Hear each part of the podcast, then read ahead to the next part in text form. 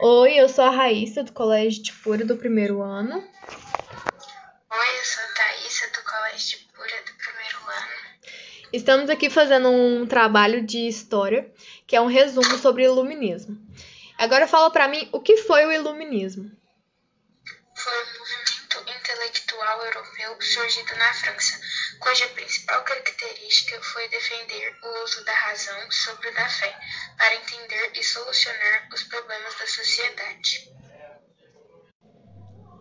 Como foi o iluminismo no Brasil? O iluminismo chegou ao Brasil através das publicações que eram contrabandeadas para a colônia. Essas ideias passavam a questionar o próprio sistema colonial e fomentaram o desejo de mudança. Assim, o movimento das luzes influenciou a Inconfidência Mineira, 1789, a Conjuntura Baiana, 1798, e a Revolução Pernambucana, de 1817. E quais foram as principais características do Iluminismo? Eles valorizavam a razão acima de tudo. Eram totalmente contra o absolutismo e suas características ultrapassadas.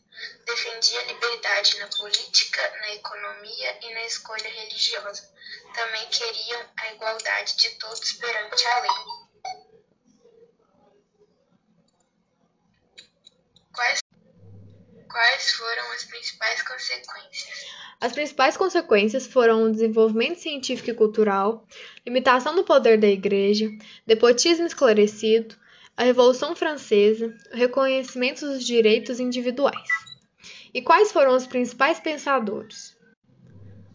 John Locke, Adam Smith, Montesquieu, o resto? Voltaire e Rousseau. E qual a influência do iluminismo nos dias de hoje? Atualmente, ainda vivemos sob influência do iluminismo em temas como a limitação do poder do Estado sobre o indivíduo, os ideais e lutas pelos direitos individuais, tal como a vida, a liberdade e a dignidade. É isso, finalizamos o nosso trabalho. Espero que vocês tenham gostado desse breve resumo e tchau!